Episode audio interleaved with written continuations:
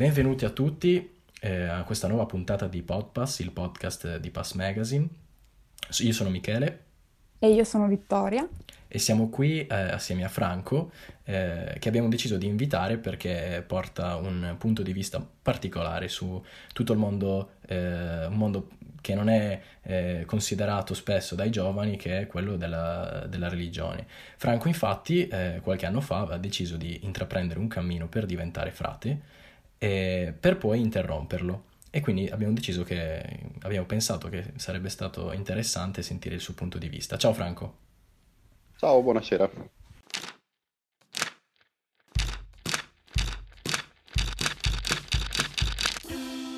Podpass, il podcast di Pass.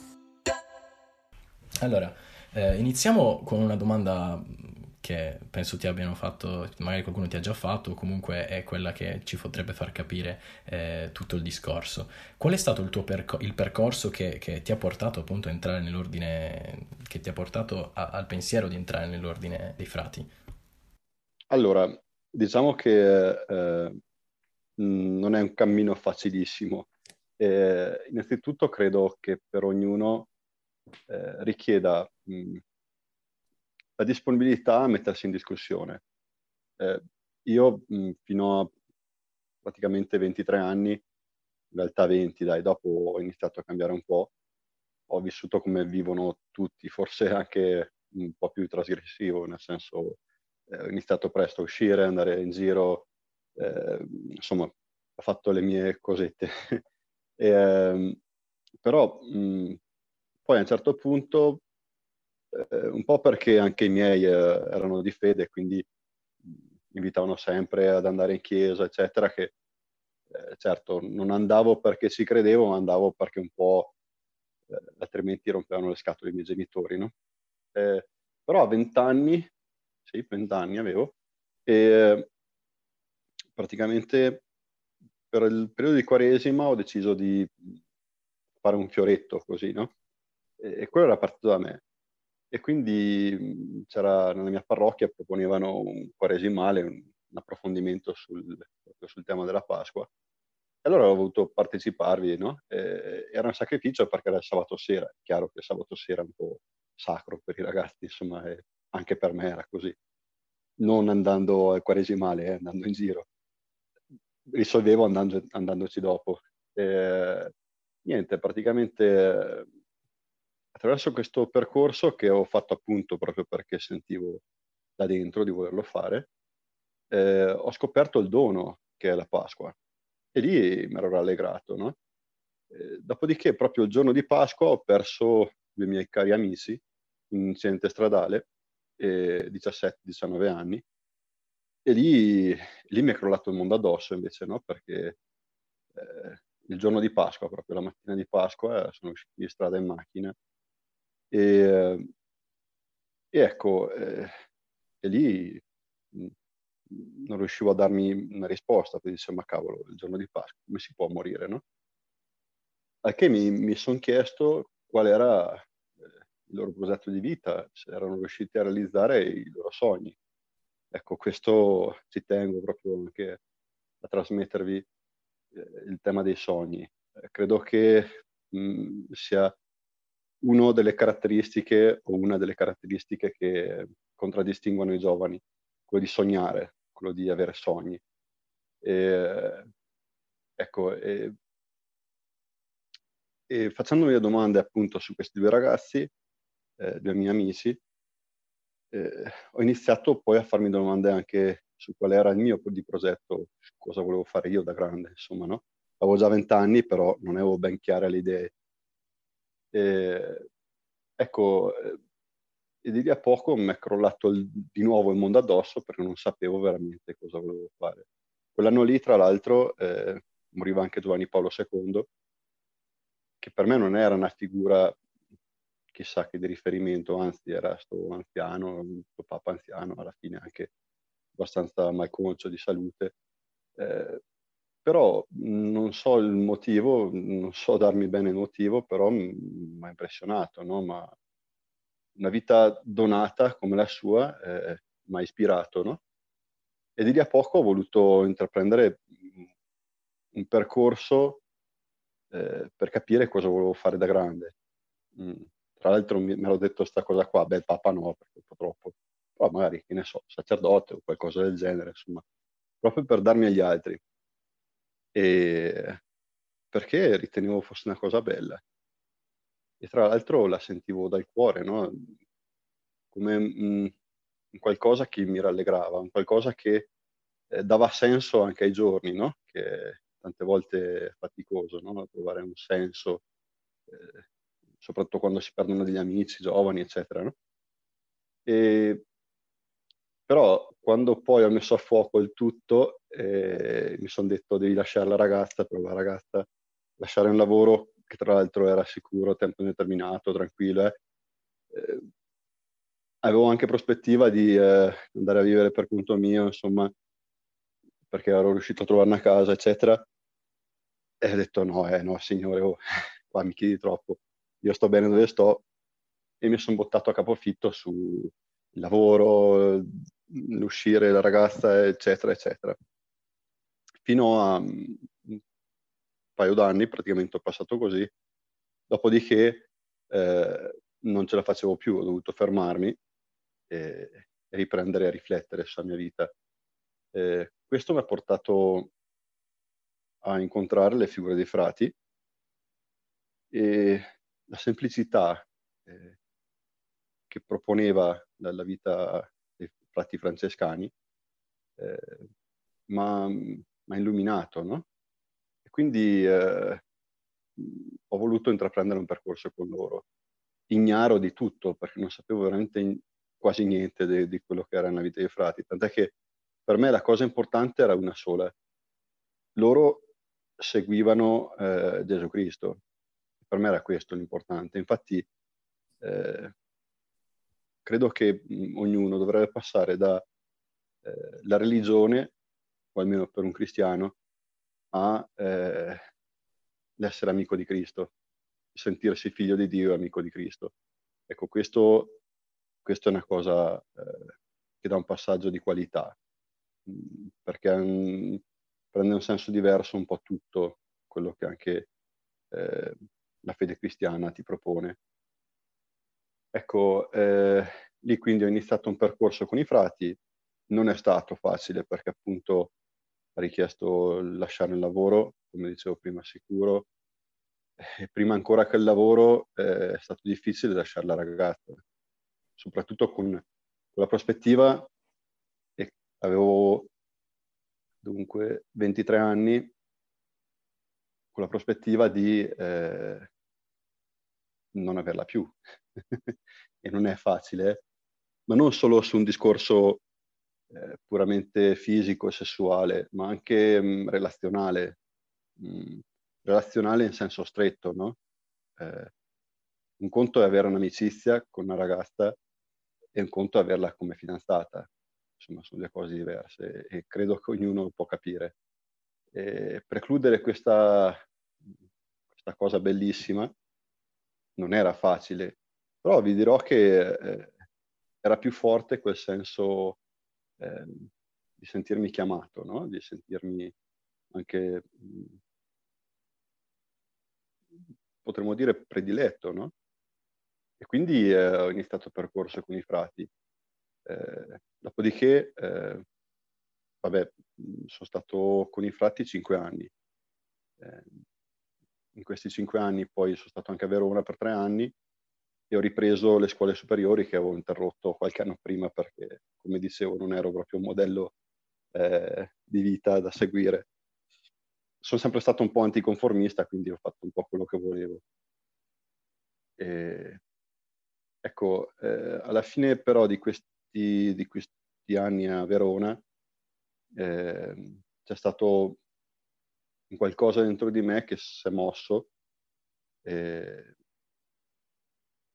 era la ricerca di nuovo di chi volevo essere. Cioè, mh, mm, non mi sentivo più così appartenere a, al, all'ordine dei frati. Questo non ha tolto la relazione che c'era con Dio, anche se era un po' faticosa in quel periodo lì. Però ehm, mi rendevo conto che dovevo cambiare strada. Eh, è stato faticosissimo, è stato difficilissimo. Magari qualcuno può pensare che sia stato più facile eh, l'uscire che l'entrare. Io vi assicuro che è, è proprio il contrario. Cioè, eh, perché quando sono entrato avevo un progetto, lasciavo un qualcosa per un qualcosa che stavo sognando, che, che volevo realizzare. Invece quando sono uscito mi sono trovato, come si dice, eh, passatemi termine col culo per terra. No?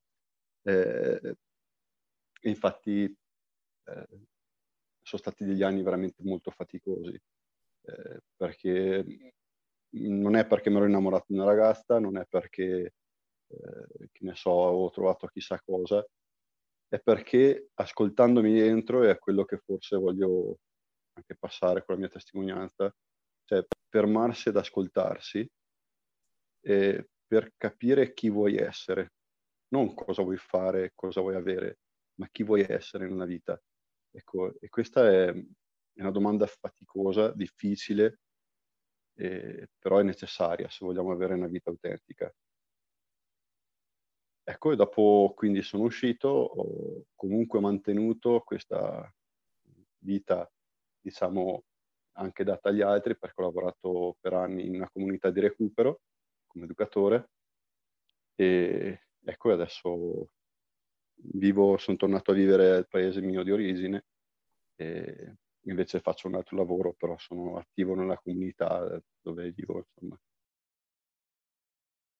diciamo che appunto proprio per questa appartenenza che, che ti distingue con eh, l'abito, eh, le persone che ti incontrano hanno già chiaro chi sei. Poi non è così scontato al giorno d'oggi, eh, perché forse eh, 20-30 anni fa mh, mm, era chiaro un po' per tutti, perché ce n'erano tanti fratti, ce n'erano tanti in giro magari. Adesso ce ne sono un po' meno. Vi racconto questo, questo aneddoto che è anche divertente. Eh, ero a Peschiera del Garda per la festa del santuario del Frassino e, e c'era tipo una processione che facevamo e c'erano dei bambini che ci hanno visto e, e non hanno detto guardate, guarda mamma e frati, hanno detto eh, guarda, guarda mamma, gli indiani, gli indiani, vabbè, no, non so perché eh, gli ricordavamo gli indiani, però ecco per dirvi che non è neanche più così scontato. No? Eh, io vi dirò, la, scel- la mia scelta mi ha messo contro la mia famiglia, mi ha messo contro tanti amici, eh, non è stato facile, eh. però bisogna avere il coraggio perché eh, se non fai quello che senti nel cuore vivi sempre un po' a metà, no?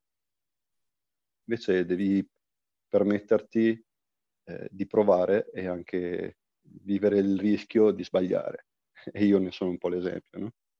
eh, anche se non ritengo un errore quel percorso lì, ma ritengo un percorso di crescita. Eh, oggi non sarei quello che sono. Un'ultima domanda, per, giusto per, per, ricordare magari qualcosa che, qualche tuo momento che hai vissuto durante la vita, questa, questa parte della tua vita.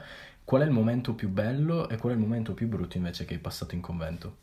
Allora, il momento più bello eh, o tra i momenti più belli eh, è stato, mh, ad esempio, il momento della prima professione. L'avevo fatto in provincia di Bergamo e è stato un momento di festa proprio perché eh, sceglievo un'appartenenza più, più viva ai frati. E in quel momento lì era forte, era tanto forte. Quindi è stato un momento molto bello. E poi sono tanti momenti belli passati eh, soprattutto in fraternità, soprattutto eh, con gli altri frati. Eh, e quindi sì, quelli, quello però forse è stato il momento più bello. Quello più brutto forse è stato quando eh, fondamentalmente ho, ho, scelto di uscire. Quello è stato più brutto perché eh, è stato veramente difficile. Adesso mh, non voglio andare nel, nel particolare perché eh, per me è stato un momento di sofferenza, ripensarci mi crea ancora un po' di dolore.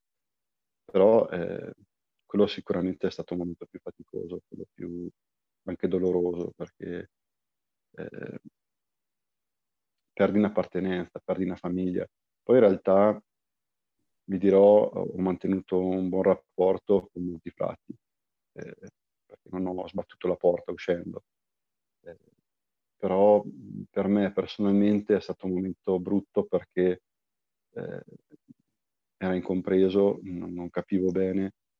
Eh, e poi oltre, oltre, alla relazione con le persone c'era anche la relazione con Dio che era faticosa in quel momento lì.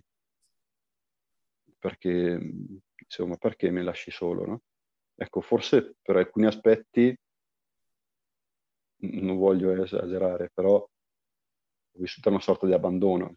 Quindi eh, per chi lo ha sperimentato eh, saprà quanto è, è, faticoso, quanto è doloroso l'abbandono, sentirsi soli. E, è una condizione che può essere anche in mezzo a mille persone, però è una condizione interiore, no? Non è la solitudine scelta, è la solitudine che ti cade addosso come un segno. E, e lì, e lì, ecco, forse il consiglio che posso dare eh, in quei momenti lì forse è non cambiare la rotta. Io in quel momento lì forse dovevo aspettare un attimo ancora. Invece era più forte di me, era, anche perché non è stato dall'oggi al domani, è stato un periodo così. E, e facevo fatica, veramente tanta fatica a trovare la luce. Quindi eh, è stata la scelta, mh, mm, non dico più comoda, ma più ragionevole, perché per me almeno era importante l'autenticità di quel percorso lì. E non mi sentivo più autentico lì e quindi per me perdeva senso. È, cioè, detto, anche se sono uscito ho dovuto ripartire da zero, eh, però non ce la facevo anche perché il tema che dicevamo prima, una domanda che ho fatto prima, eh, riguardo anche alla testimonianza che dai, quell'abito che hai, è chiaro che se vedi una persona triste, una, una persona eh, che, che, che, ha perso la luce del proprio sguardo, che testimonianza dà? Noi forse ci hanno insegnato un po' male la, la, la fede, no? almeno io la sto riscoprendo anche proprio in questo periodo qua. Eh, fede è gioia, pace, speranza, no? tristezza, senso di fallimento.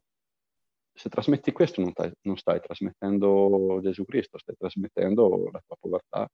E ci sta, e ci sta, eh. non è che dico che bisogna essere sempre al top. Però forse eh, bisogna ricentrarsi su Cristo e, avere fede, no? Questo ci porta gioia, ci porta pace. Bene, grazie, grazie Franco. Hai chiuso perfettamente, secondo me, questa, questa, tua testimonianza, anche perché mi è sembrato di capire che quella che la tua testimonianza in particolare, appunto, su quello che alla fine il mondo religioso, in particolare della religione cristiana, può essere in realtà applicato a qualsiasi evento che a una persona può capitare, questo senso magari questi momenti dove eh, ci si sente abbandonati, questi momenti dove ci si sente soli, per poi magari riscoprire altre parti di, di, di, di noi stessi. Quindi mh, grazie mille per la tua testimonianza, veramente sei stato, eh, sei stato illuminante in, sotto, sotto questi punti di vista. Quindi io direi che la puntata si conclude qui, eh, grazie a chi ci ha ascoltato eh, e ci vediamo alla prossima puntata. Ciao a tutti. Ciao. Hai appena ascoltato Podpass, il podcast di Pass Magazine. Ti ricordiamo di seguirci sui social e di iscriverti alla nostra newsletter per rimanere sempre aggiornato sul nostro lavoro. E se la puntata ti è piaciuta, aiutaci a condividerla.